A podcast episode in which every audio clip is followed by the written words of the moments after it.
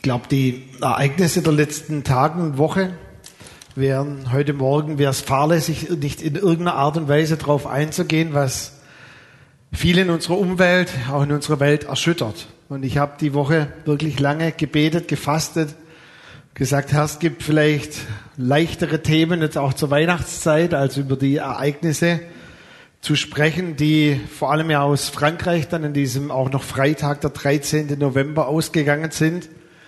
Und ich denke, dieses Bild, das dann auch um die Welt ging, das spricht Bände und hat so viel an vielleicht auch Erschütterung ausgedrückt, auch einer echten Sehnsucht nach einem wahren Frieden.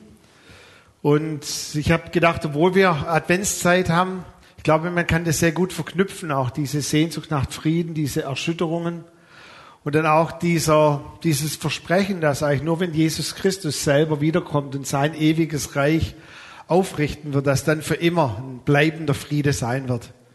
Und wir werden heute Morgen dann auch drei Aussagen von Jesus aus der Bibel allgemein für solche Zeiten anschauen. Drei Aussagen, die sich eigentlich, wenn wir die nicht genau verstehen, fast ein bisschen vielleicht billig anhören oder auch ein bisschen oberflächlich. Jesus, was sagst du da eigentlich in solche Zeiten der Erschütterungen? Das klingt ja fast ein bisschen komisch, was du uns da sagen möchtest. Ich denke, ihr wisst noch, am Freitag, 13. November bei diesen sogenannten Paris-Attacken, so ist es jetzt auch ein Eintrag geworden in Wikipedia, wo ja 130 Menschen starben an acht verschiedenen Orten, wo die Einschläge passiert sind. Über 350 Verletzte, 97 davon immer noch schwer. Sieben Attentäter wurden getötet. Und das in einem Land, das auch dieses Jahr ja schon durch diesen Flugzeugabsturz von German Wings einiges ertragen musste, Frankreich. Wir dürfen nicht vergessen, dass ja im Januar auch erst bei diesem Satire-Magazin Charlie Hebdo auch 17 Personen gestorben sind. Und es ist wirklich eine große Erschütterung auch in diesem Land. Und ähm, es war dann auch eine dreitägige Staatstrauer ausgerufen, auch eine Solidarität in vielen, vielen Ländern drumherum eine weltweite Erschütterung, die damit einherging, auch eine große Unsicherheit, die jetzt auch in vielen anderen Ländern da ist. Auch zum Beispiel Brüssel, wo ja auch viele politische Dinge oder Treffen sind. Brüssel ist total verunsichert auch und auch dort ja diese Verunsicherung, die zu spüren ist auf der Straße. In diesem übrigen, äh, übrigens in diesem Theater, dieser Konzerthalle Bactalin, wo die meisten Menschen gestorben sind, hat sinnigerweise auch noch die Band The Eagles of Death gespielt, also die Todesadler. Und bloß, dass ihr mal wisst, dieses Bild, das ich jetzt rechts eingeblendet habe, ist ein Bild, das ein paar Monate davor aufgenommen wurde, als Paul Baloch, von dem wir heute Morgen auch dieses Lied gesungen haben, Your Name is a Shelter Like No Other. Oder er hat auch diesen Bestseller geschrieben, Herr, öffne du mir die Augen, Herr, öffne du mir mein Herz, ich will, dir, ich will dich sehen. Und Paul Belosch, dieses Bild ist aufgenommen in diesem Theater, war vor ein paar Monaten noch in diesem Theater. Und was ihr wissen müsst, seine Tochter studiert in Paris und sie wohnt unweit weg von diesem Theater. Und als er gehört hat von diesen Anschlägen auch, dass dort so viele umgekommen sind, da hat er ihr natürlich ganz aufgeregt getextet und hat gesagt, ist da alles in Ordnung? Und sie hat dann zurück, zurückgeschrieben, yes, Dad, I'm in my apartment and I'm okay at the moment. Was immer das bedeutet, hätte ja auch sein können, dass auch die Einschläge noch näher kommen. Und ich denke, wir spüren ja alle, dass die, lass mich es mal so nennen, die endzeitlichen Einschläge, dass die zunehmen und dass die uns auch ein Stück näher kommen. In Paris wurde ja dieses Spiel der deutschen Fußballnationalmannschaft noch zu Ende gespielt, auch aus Solidarität. Und ich fand es dann auch so toll, als die deutsche Fußballnationalmannschaft dort übernachten musste im Stadion, wie die Franzosen sich solidarisiert haben und sie gemeinsam in diesem Stadion geblieben sind und auch ausgedrückt haben, wir stehen zusammen. Aber nur vier Tage später auf, wie man jetzt mitbekommen hat, Hinweise auch des israelischen Geheimdienstes, wurde dann das Spiel gegen Holland nicht mehr angepfiffen. Und ich war zu der Zeit in Hannover in einem Ältestentreffen und dann hat mein Handy unablässig irgendwie vibriert. Das ist nichts äh, Ungewöhnliches, weil es öfters vibriert so, aber es hat dann unablässig die ganze Zeit. Und dann habe ich gesagt, Entschuldigung, ich würde gern kurz auf mein Handy schauen und habe dann drauf geschaut. Und dann hat mein Sohn aus Afrika mir eine Nachricht geschrieben, Daddy, bist du in Sicherheit? Weil er wusste, weil ich in Hannover bin. Und dann dachte ich, wow, ähm, eigentlich wie, wie nahe können einem solche, solche Dinge dann kommen. Als ich dann später zum Hauptbahnhof fuhr und dort die Leute auch evakuiert wurden aus der Arena in Hannover und der ganze Bahnhof war voll mit Polizei, mit, mit diesen Schnüffelhunden. Da dachte ich, ja, wir sind irgendwo mittendrin. Am nächsten Tag dann auf dem Rückflug, am Mittwochmorgen wieder, am Mittwochabend wieder nach Stuttgart. Da wurde dann gesagt, alle, die irgendwie Richtung Stuttgart fliegen, hier ein bisschen äh, schneller, schneller, weil es gibt doch Sprengstoffkontrolle dachte ich, ich habe eigentlich auf dem deutschen Flughafen bisher noch nie meinen Pass zeigen müssen. Jetzt gibt es sogar Sprengstoffkontrolle. Und ehrlich gesagt, in der Schlange, da waren ein paar, denen hätte ich es wirklich zugetraut. So, weil man wird ja schon argwöhnisch. Ähm, aber dann hat eine Frau mit Bestimmtheit mich so am Oberarm genommen und hat gesagt, würden Sie bitte mitkommen zur Sprengstoffkontrolle? Ich sage, in meiner Tasche ist nur eine Bibel und ein Laptop, bei mir werden Sie nichts finden. Worauf sie sagte, das sagen sie alle. Und dann, ich habe heute Morgen, und der Chris hat vorhin meine Bibel genommen und ich hatte keine Angst, dass was passieren wird. Die wurde geprüft von der Sprengstoffkontrolle. Auch mein Laptop wurde eingepudert. Aber ich dachte so, die Dinge kommen irgendwie näher zu uns. Weltweiter Terror durch ISIS, Situation in Syrien, die vielen Flüchtlingsströme, und übrigens, ich werde es vielleicht an anderer Stelle nochmal sagen, auch diese Situation der Flüchtlinge wird uns sehr, sehr nahe kommen. Nämlich genau gegenüber von der Schuckertstraße 8, der S8, wird ein Flüchtlingslager errichtet für 50 Personen und über der Straße drüben in Sichtweite dann eine weitere Erstaufnahmestelle für weitere 150 Personen, die dort circa sechs Monate bleiben können. Also näher können sie uns wirklich nicht mehr kommen. Und ich denke, es kommt uns wirklich sehr nahe. Aber dann, ich möchte nicht zu tief reingehen, aber ich denke, ihr wisst da die meisten Dinge. Was mich auch noch echt ein Stück weit erschüttert hat, ist, dass unsere Nation erschüttert wird an zwei Säulen. Und Bob hat es gesagt, so in diesem, in dieser 1, 2, 3 Treffpunkt, in diesem 1, 2, 3 Treffpunkt auch, dass jede Nation auch in ihrer Kultur eine gewisse Verankerung hat von Dingen, die ihr wichtig sind. Und Deutschland ist vor allem verankert auch in Wirtschaft, in der Stabilität der Wirtschaft und in der Kultur, in der Unterhaltung. Dort geben wir das meiste Geld aus übrigens. In die Wirtschaftsgüter und auch in die Unterhaltungsindustrie fließt das meiste Geld. Und auch hier sehen wir, dass auch diese Dinge erschüttert werden. Wenn er, das Licht, einfach sich ein Stück weit nähert einer Nation, dann können sich Dinge nicht halten. Und auch hier bitte nicht falsch verstehen, aber ich hätte es manchen Automarken zugetraut, dass sie irgendwas manipulieren. Aber Volkswagen, das klingt doch schon so deutsch, oder? Dass Volkswagen irgendwie da manipuliert. Hm. Ich fand das jetzt so toll. Leonardo DiCaprio hat sich die Filmrechte ge, äh, gekauft oder aufgekauft für einen Film, den er drehen möchte über diese Katastrophe bei Volkswagen. Und er spricht da ein bisschen Deutsch, weil sein, glaub's, eine, einer seiner Großeltern war Deutsch. Und er hat gesagt, ich überlege diesen Film zu nennen, der mit dem Golf tanzt. Aber ich werde ihn nur drehen, wenn Vin Diesel mitmacht als Schauspieler. ähm, eigentlich doch gut, bei all diesen Erschütterungen auch ein gewisser Humor der ihm nicht abhanden gegangen ist. Und dann ist andere Unterhaltungsindustrie. Wisst ihr, wir Deutschen haben bei, wir wussten ja alle, dass FIFA und dass der Fußball irgendwie unmoralisch ist, aber die anderen doch nicht wir. Und ehrlich gesagt, Franz Beckenbauer schätze ich so ein, der blickt es manchmal einfach nicht. Lass mich mal so verkürzt sagen. Und er sagt, was interessiert mich eigentlich mein Geschwätz von gestern? So wie er auch gesagt hat, er unterschreibt einfach. Aber Wolfgang Niersbach, das war so ein Mann, wo ich echt gesagt habe, ich hätte über den drüber geschrieben Integrität. Ich hätte dem einfach vertraut. Und jetzt, wenn auch solche Leute erschüttert werden und auch die Dinge so ans Licht kommen, da fragt man sich, gibt es überhaupt noch was, was nicht erschüttert werden kann? Das ist auch die Frage der Bibel aus dem Hebräerbrief in den Zeiten der Endzeiten, die auch die Zeiten der Erschütterungen sind. Gibt es überhaupt noch was, was nicht erschüttert wird? Und übrigens nur ein Nebengedanke noch zu letztem Sonntag, wo ich über den Verblender gesprochen habe, dass der Feind auch ein Verblender ist. Wir sind gerade so hingezogen auch zu all diesen Dingen, dass wir andere Dinge vielleicht fast schon wieder aus dem Blickfeld verloren haben, wo ganz systematisch unsere Gesellschaft und unser Zusammensein als deutsches Volk manipuliert und irgendwie uns auch herausnimmt aus dem, was eigentlich Gottes Bestimmung ist. Spricht jetzt momentan noch irgendjemand über diese ganze Gender-Problematik? Er schafft es, dass wir so beschäftigt sind. Jetzt ist das im Fokus und ganz langsam gehen die Dinge weiter. Ihr müsst auch mal verfolgen, wie die Gesetzgebung, all diese Dinge ganz subtil weitergehen. Er hat einen Plan der Zerstörung und da bleibt er dran.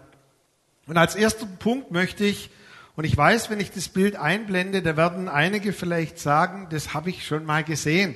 Und das ist Absicht. Ich glaube, ich habe das Bild jetzt so gefühlte 10 bis 15 Mal eingeblendet, wo ich das Copyright drauf habe, wo ich mal entwickelt habe für einen Unterricht in äh, Eschatologie in der Bibelschule. Und zwar, ich nenne das das endzeitliche W, das zusammengesetzt ist aus zwei V, also mathematisch zweimal V gibt W. So. Also, und ihr seht hier nochmal, was wir verstehen müssen in der Endzeit, dass zwei Reiche parallel wachsen. Das soll dieses nach oben geöffnete V darstellen. Von Anfang der Bibel über das Alte Testament, Neue Testament bis in die letzten Tage hinein ist eine Parallelität da, dass zwei Reiche beide gleichzeitig wachsen.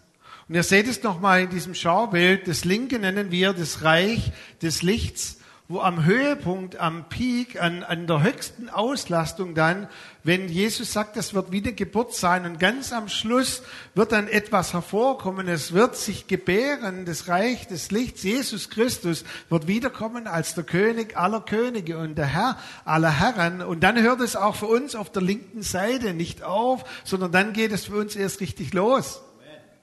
Dann geht die Party richtig los. Haha. Der Morgen fängt erst an. Ich glaube, dem Lied heißt der Abend, oder? Hey, das Reich des Lichts, nie endendes Reich. Und auf der anderen Seite seht ihr dann aber gleichzeitig, wie das Reich der Finsternis sich immer mehr manifestiert und wie wir eben auch sehen, dass hinter manchen Dingen, die uns so lieb gewonnen sind, auch unsere Wirtschaft, die ja so stabil ist, dass auch die Wirtschaft oft verseucht ist vom Geist Babylons, von reinem Profitum. Und wie in der Offenbarung 21 und 20 es dann heißt, wenn Jesus sein Licht anknipst, dann werden wir sehen, was hinter all diesen Dingen, die so viel Glanz und Ausstrahlung auf uns haben, was wirklich dahinter steckt an Mächten der Ausbeutung, an Mächten auch, die letztendlich nur die Menschen ausbeuten wollen für ihre Zwecke. Und wir nennen das das Reich der Finsternis. Und dort wird ganz am Ende Antichrist hervorkommen, der Antichrist. Und in der Mitte, das ist auch wichtig, dieses umgedrehte V. Wir nennen das die Zeit der Zuspitzung. Und Jesus hat vor allem etwas gesagt über diese sogenannten letzten Tage, dass die Intervalle immer kürzer werden und dass die Intensität wie bei einer Geburt ständig zunimmt. Und damit nimmt auch die Grauzone ab, eine Zuspitzung. Und während auf der linken Seite wir von der Zeit der Wiederherstellung sprechen, sprechen wir auf der rechten Seite von der Zeit des Abfalls. Und es ist mir nochmal wichtig heute Morgen, dass wir vielleicht es immer und immer wieder hören, in solchen Zeiten auch, dass Jesus in, vor allem in den Endzeitreden, Matthäus 24, diese Parallelität betont. Er sagt zwei Dinge gleichzeitig und es wird zum einen so sein, dass ihr vielleicht wieder nur auf eine Seite schauen werdet, dann werdet ihr meinen, alles geht den Bach runter, alles wird immer schlimmer. Er sagt ja auch, es wird schlimmer sein als zu den Zeiten Noahs. Spätestens einige der Juden, die drumherum gestanden sind, sind ausgetickt und haben gesagt, wie noch schlimmer als zu den Zeiten Noahs, das geht doch gar nicht schlimmer.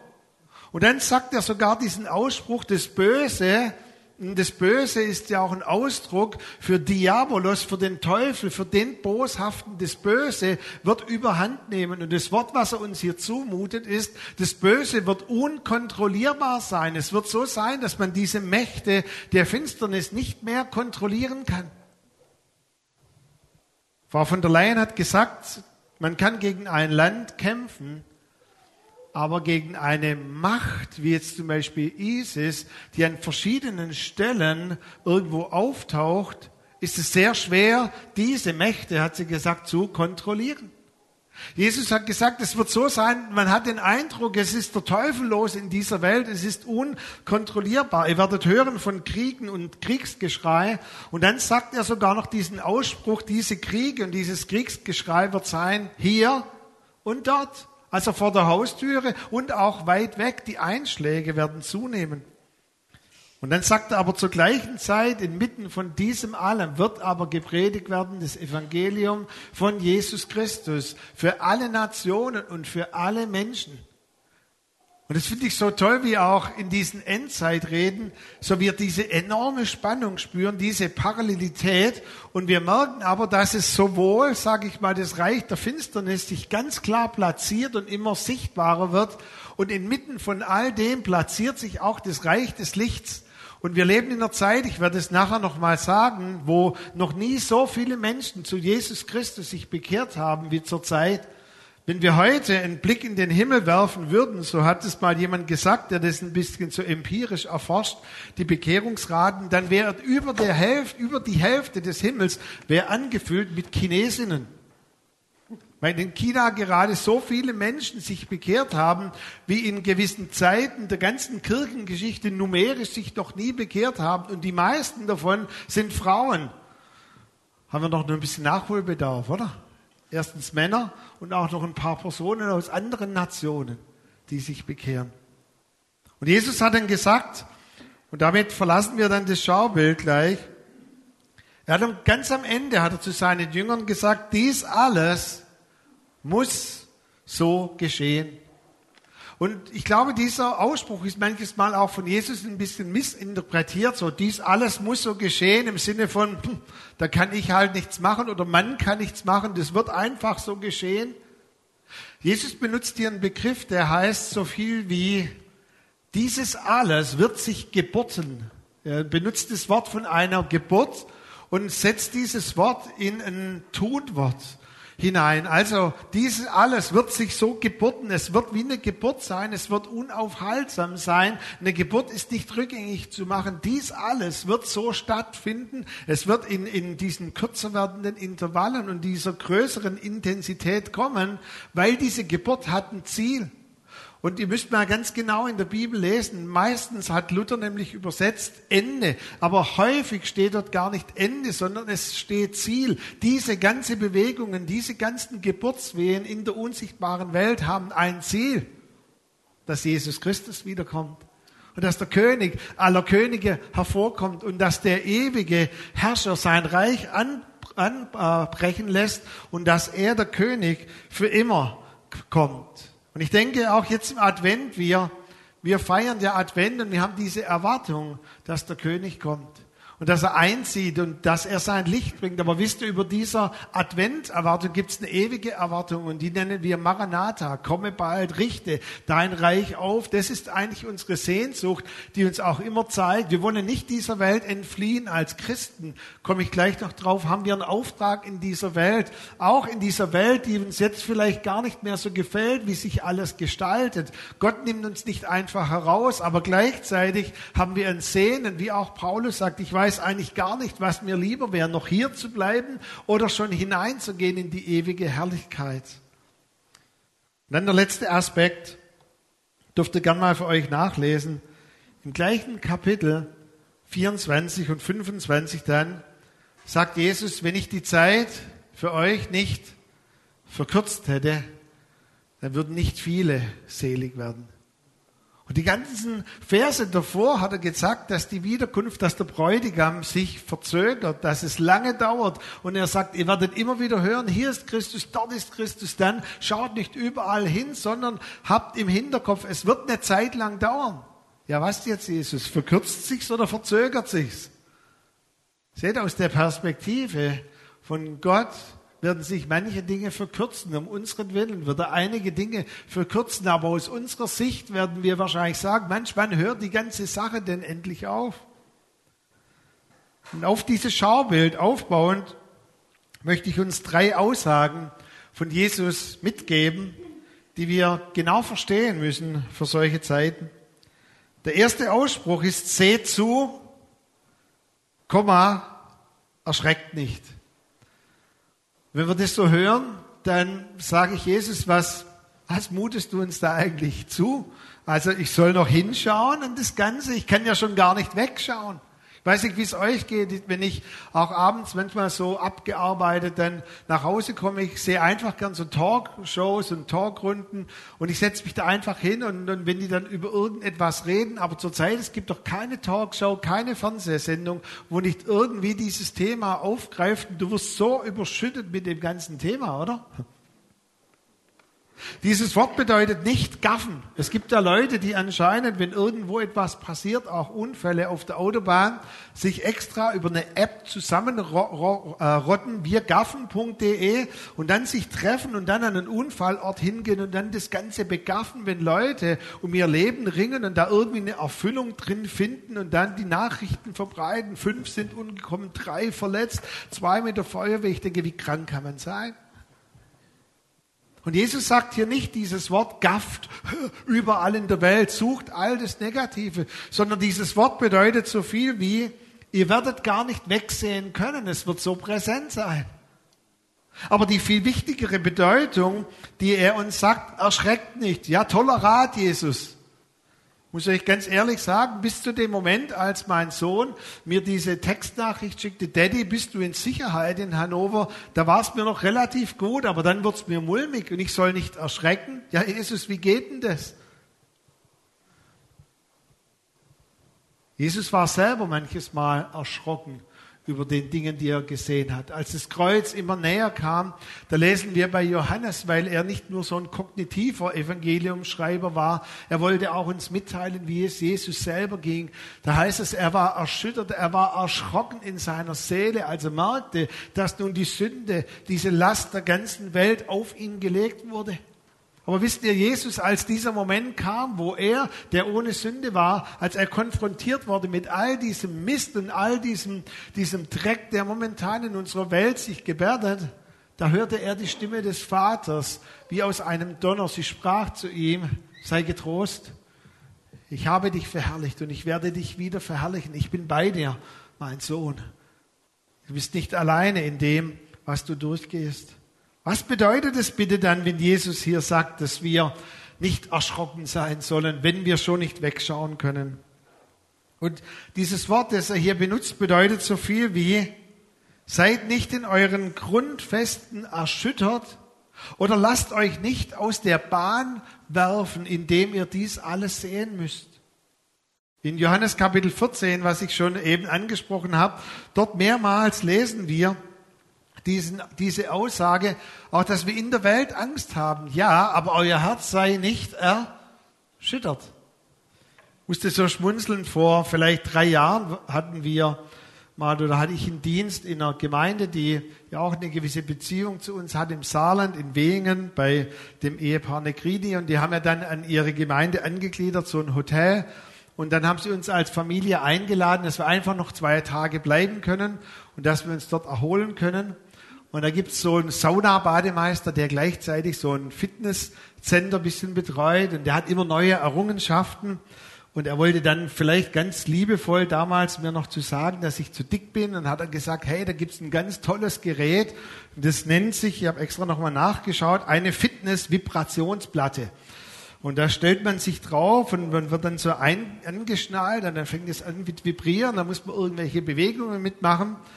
Und er hat dann sinngemäß, was ich verstanden habe, war, du kannst essen, was du möchtest, aber wenn du da drauf stehst, dann nimmst du ab. Bis ich es kapiert habe, dass das die Rechnung irgendwie nicht ganz so aufgeht. Und, ähm, und ich habe dann gedacht, nee, das mache ich nicht. Ich bin doch nicht so blöd, auf so ein Ding drauf zu stehen.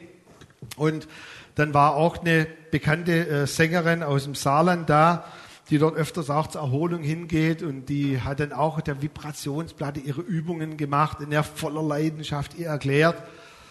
Und habe ich abends die Sauna angemietet und dann laufe ich von der Vibrationsplatte vorbei und denke, hm, wenn niemand zuschaut, probiere ich das auch mal aus. Fünf Minuten draufstehen, fünf Kilo abnehmen ich muss euch sagen, ich habe leider vergessen, das ist so äh, wie, also man muss dann reingehen in so eine Fußhalterung und muss die festmachen. Und ich habe das irgendwie nicht fest genug gemacht, habe dann so mit der Fernbedienung angefangen, ich habe dann so Übungen gemacht Und plötzlich drücke ich ein bisschen stärker, das Ding fängt an mit Vibrieren und zack, mit einem Satz lande ich in der Ecke auf dem Boden und bin das auf dem Boden. In dem Moment kommt er rein, äh, Chris kennt ihn, der Tom, und sagt, alles klar. Ich sage, ja, ja, ich mache gerade Bodenübungen.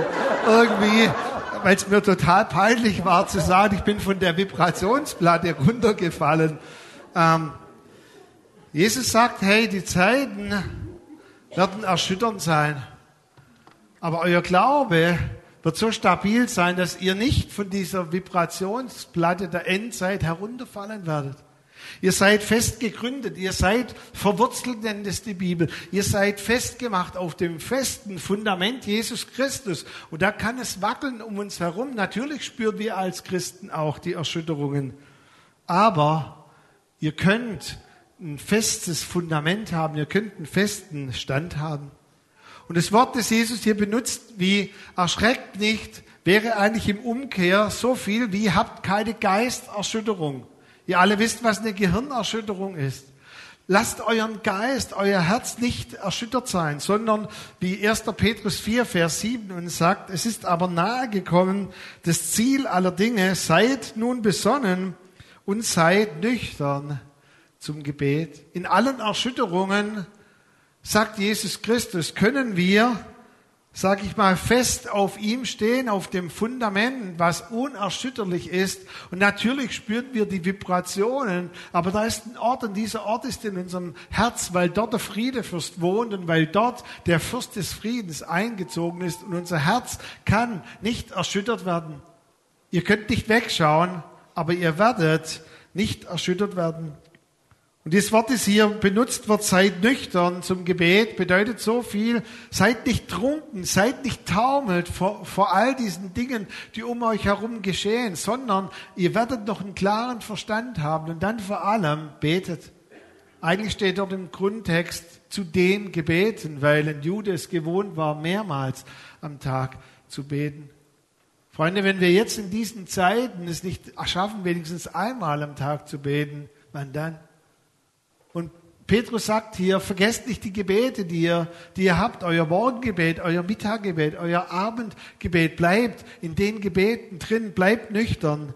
Lasst euch nicht von den Dingen, sagen wir mal, diese Dinge überhand nehmen oder euch herausreißen.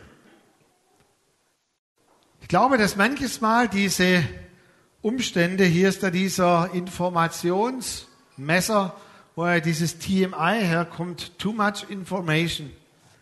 Glaube, so geht es zumindest mir. Ich bin dann, glaube letzten Donnerstagabend habe ich Markus Lanz angeguckt und ich sage mal Manfred Lanz, weil das ein Pastor ist, äh, Markus Lanz angeguckt und da war irgendeine Diskussion und mir war es einfach zu viel an Info. Mein Infogehalt war völlig überlastet und ich habe dann so, kennt ihr das, wenn man so 30, 40 Minuten Fernsehen schaut und weiß gar nicht, um was es geht?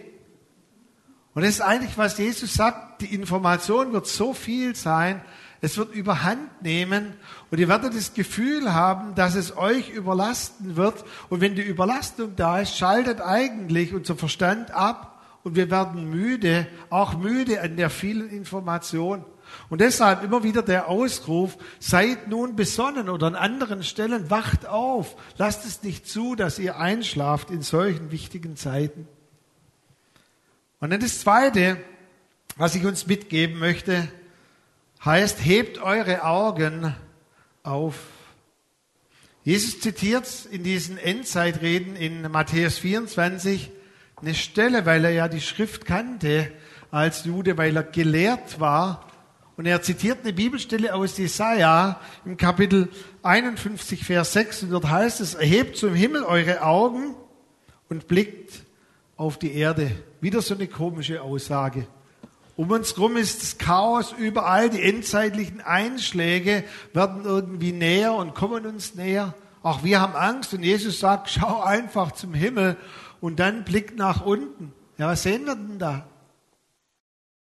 Dieser Abschnitt geht weiter und es heißt, auf der Erde wird es so sein, wie wenn sie zerfetzt wird. Ja, selbst der Himmel in seinen Grundfesten bricht auseinander. Menschen sterben. Aber dann endet dieser Abschnitt im Jesaja. Aber mein Heil wird in Ewigkeit bestehen und meine Gerechtigkeit wird nicht aufhören. Und dieses Zitat hat Jesus genommen und hat gesagt, Himmel und Erde, sie werden vergehen. Habt ihr das nicht schon gelesen im Jesaja 51, Vers 6? Aber meine Worte werden in Ewigkeit nicht vergehen. Und ich denke, was hier eigentlich die Bibel uns ein Stück weit sagen möchte, ist natürlich nicht, dass wir wieder wegblicken. Jesus hat sehr deutlich gesagt, ihr könnt nicht einfach wegschauen. Ihr, es wird gar nicht so die Möglichkeit bestehen, das zu übersehen. Es wird so nahe zu euch kommen. Aber bitte schaut mit einem anderen Blick, mit einer anderen Perspektive auf diese Dinge. Und was werdet ihr dann sehen, wenn ihr mit einem anderen Blick schaut? Und das finden wir in Hebräer 11 in den Versen 27 und 28. Es wird erschüttert werden. Alles, was erschüttert werden kann, damit das Unerschütterliche bleibt. Wir aber haben ein unerschütterliches Reich empfangen. Inmitten von allen Erschütterungen sehen wir eben auch immer wieder, dass wir auf einem festen Fundament stehen, oder lass mich so sagen, wenn dein Lebensfundament vor allem auf Wirtschaft und Unterhaltung aufgebaut ist, dann siehst du auch in solchen Momenten, wo VW und DFB ins Wanken kommt, dass diese Fundamente nicht in Ewigkeit halten werden. Und es ist auch immer eine Chance, sich zu hinterfragen, worauf gründet sich eigentlich mein Leben? Auf Karriere, auf all diese Dinge? Oder habe ich über diese Dinge hinaus ein festeres Fundament? Habe ich etwas, auf das ich so fest gegründet bin, dass es auch Erschütterungen standhält.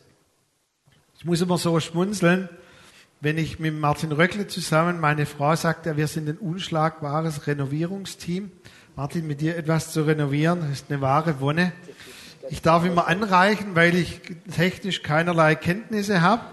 Martin nimmt mir alle Werkzeuge aus der Hand, liebevoll. Aber mein Job am Schluss ist immer, Martin, was frage ich? Auf gut Schwäbisch, hebt's. Wenn er was hinschraubt, dann rüttel ich nochmal und sage, Martin, hebt es. Und Martin sagt, das hebt auch ohne, dass du so rüttelst. Ich habe es da hingemacht. Ich bin ja nicht blöd in dem Sinn. Martin, das endzeitliche Fundament hebt auch. Bin ich so überzeugt davon. Aber wisst ihr, was Jesus hier eigentlich auch wieder sagen möchte in dieser Aussage? Erhebt zum Himmel eure Augen und schaut vom Himmel her. Schaut mit einer anderen Perspektive. Schaut nicht nur auf diese Dinge, die vielleicht für euch so, so erschütternd wirken, sondern seht doch auch das Unerschütterliche. Es gab mal einen Fußballprofi, der hieß Wilfried Hannes, hat bei Borussia Mönchengladbach gespielt. Ich glaube, er war sogar ein paar Mal in der Nationalmannschaft ist aber ein gewissen Fußballspieler nicht vorbeigekommen. Und das Eigentümliche an diesem Fußballspieler war, dass er mit, im Laufe der Zeit bei einem Auge sein Augenlicht verloren hat. Und dann haben alle gesagt zu ihm, das war's jetzt für ihn. Du kannst nicht nur mit einem Auge weiter Fußball spielen, weil vor allem als Abwehrspieler, damals gab es noch Vorstopper, für die, die sich ein bisschen auskennen, du musst vor allem als zentraler Abwehrspieler auch ein räumliches Sehen haben. Und es geht nicht, es kommt ein langer Ball und du kannst gar nicht mit einem Auge abschätzen, du siehst zwar den Ball, aber es ist nicht möglich, dass du abschätzen kannst, in welcher Entfernung ist der Ball und wie weit ist dein Nebenspieler von dir entfernt. Denn sie haben ihm alle nahegelegt, Wilfried oder Winfried Hannes, beende deine Karriere. Und dieser Mann hat gesagt, auch dieser Schicksalsschlag, ich glaube, Tumor war es in dem Auge, weiß es nicht mehr ganz genau. Er hat gesagt, er gibt nicht auf und er hat ein Sondertraining über Monate, über Jahre hinweg absolviert und das Wunder geschah, dass er mit einem Auge über 100 Prozent an räumlichem Sehen erreichen konnte, was zum Beispiel manche mit zwei Augen nicht einmal schaffen. Und er war ein sehr versierter Spieler und das alles nur mit seinem Auge. Normalerweise öffnet sich das, das Blickfeld, aber er hat auch in den Synapsen in seinem Gehirn eine Verknüpfung erreicht, dass er mehr sehen konnte und das nur mit einem Auge. Und das in etwa sagt Jesus uns hier, schaut doch nicht nur einäugig auf die Zeiten und auf diese endzeitlichen Dinge, sondern seht mit der ganzen, mit dem ganzen Blickumfang, seht mit euren Augen des Herzens, seht alles. Und deshalb auch dieser Vers so, so wichtig, den ich uns vorhin schon zitiert habe. In diesen Zeiten wird gepredigt werden, das Evangelium von Jesus Christus. Alle Nationen.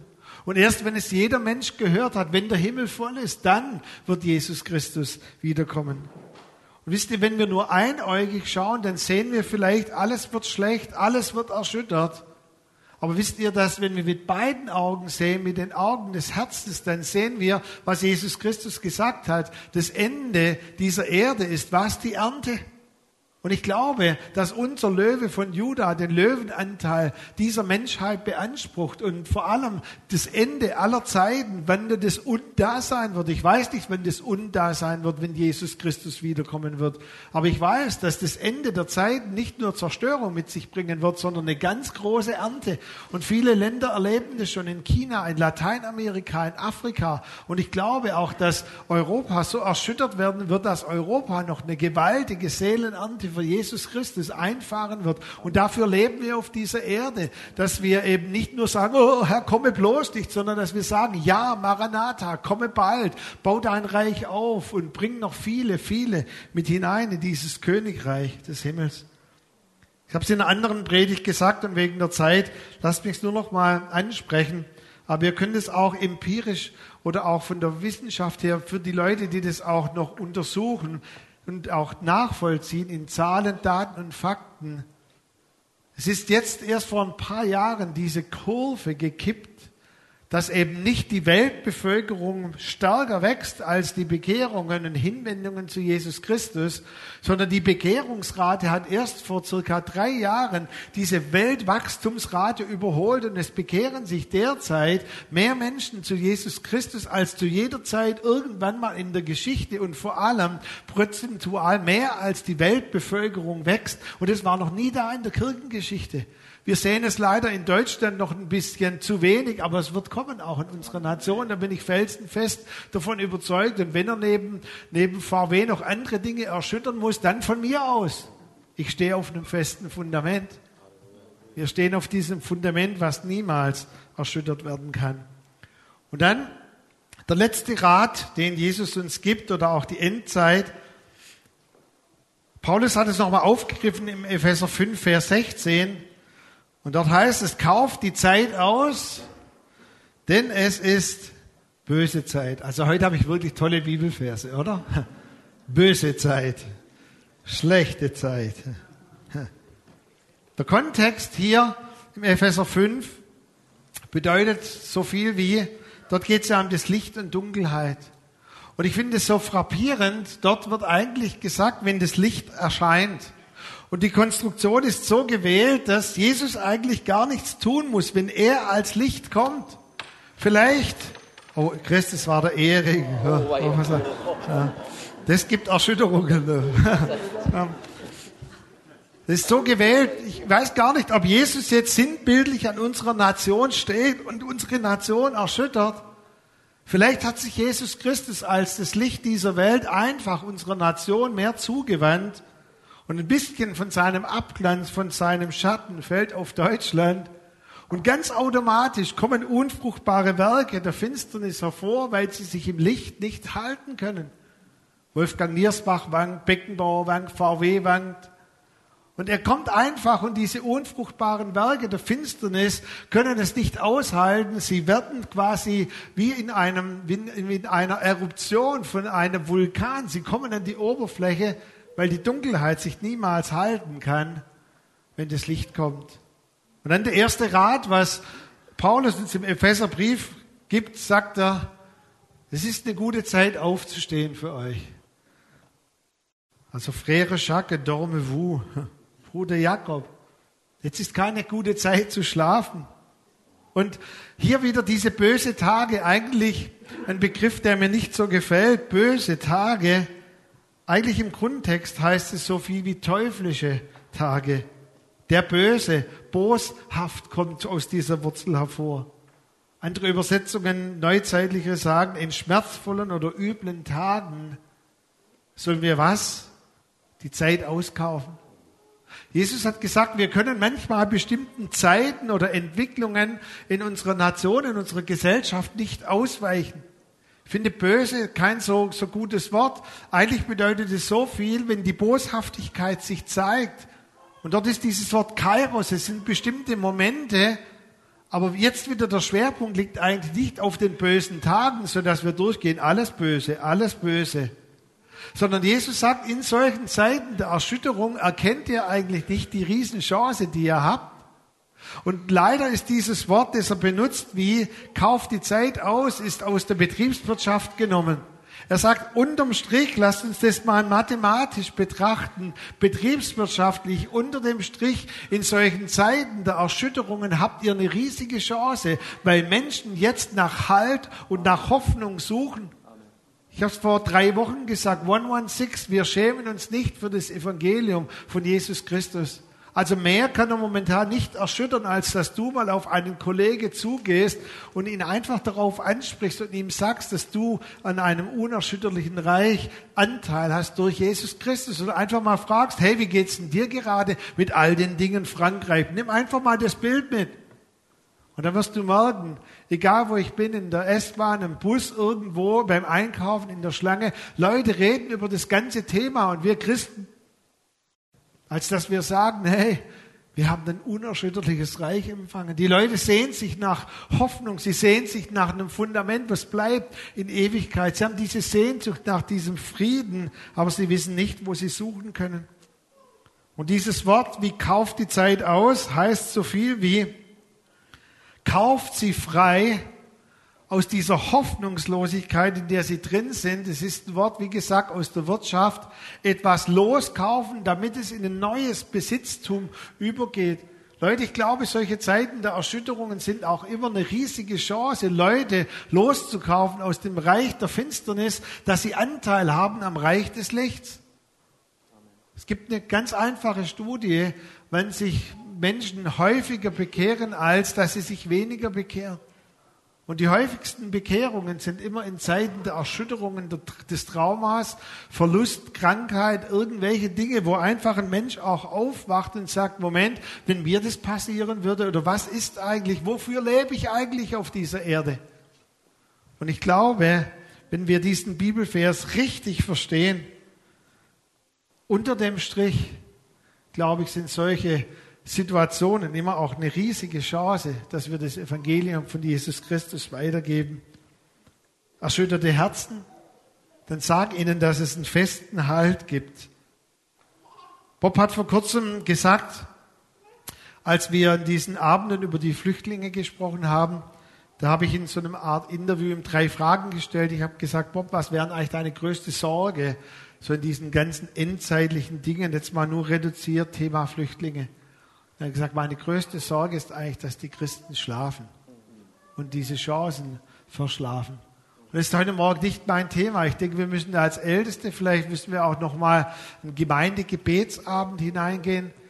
Wisst ihr, wenn wir jeden Sonntag nächstes Jahr, wenn Gott uns das zumutet, dass unsere Gottesdienste nicht mehr hier sind und genau im gleichen Zeitpunkt, zum 1. Mai, dann 50 Flüchtlinge 50 Meter von uns entfernt einziehen in ihre Flüchtlingsunterkünfte, wir gehen da Sonntagmorgens einfach dran vorbei.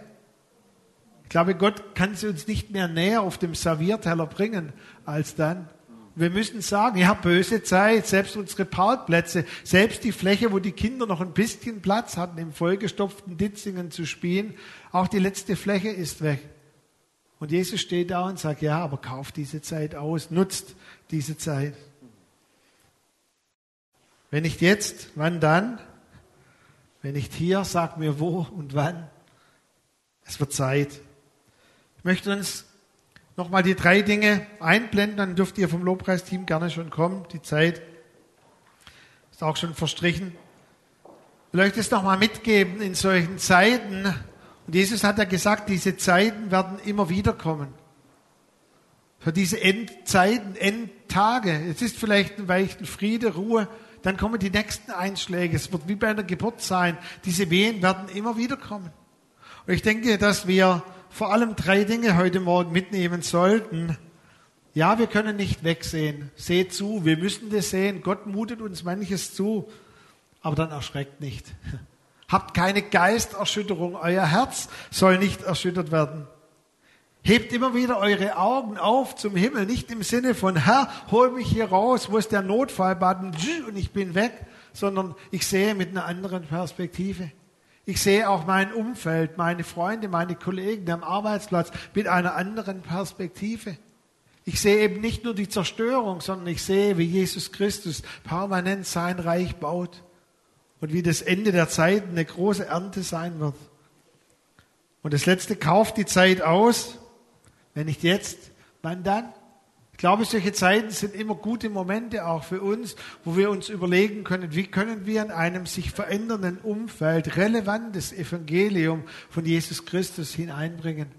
Und wenn du fest verankert bist auf dieser Anti-Vibrationsplatte Jesus Christus, dann sei doch mal mutig diese Woche, gerade in der Weihnachtszeit. Die Zeit ist so voller Frieden und irgendwie diese Hoffnung nach Frieden. Dann sag doch, dass du Frieden in dir hast und dass du einen Ort kennst, wo wirklicher Friede zu finden ist.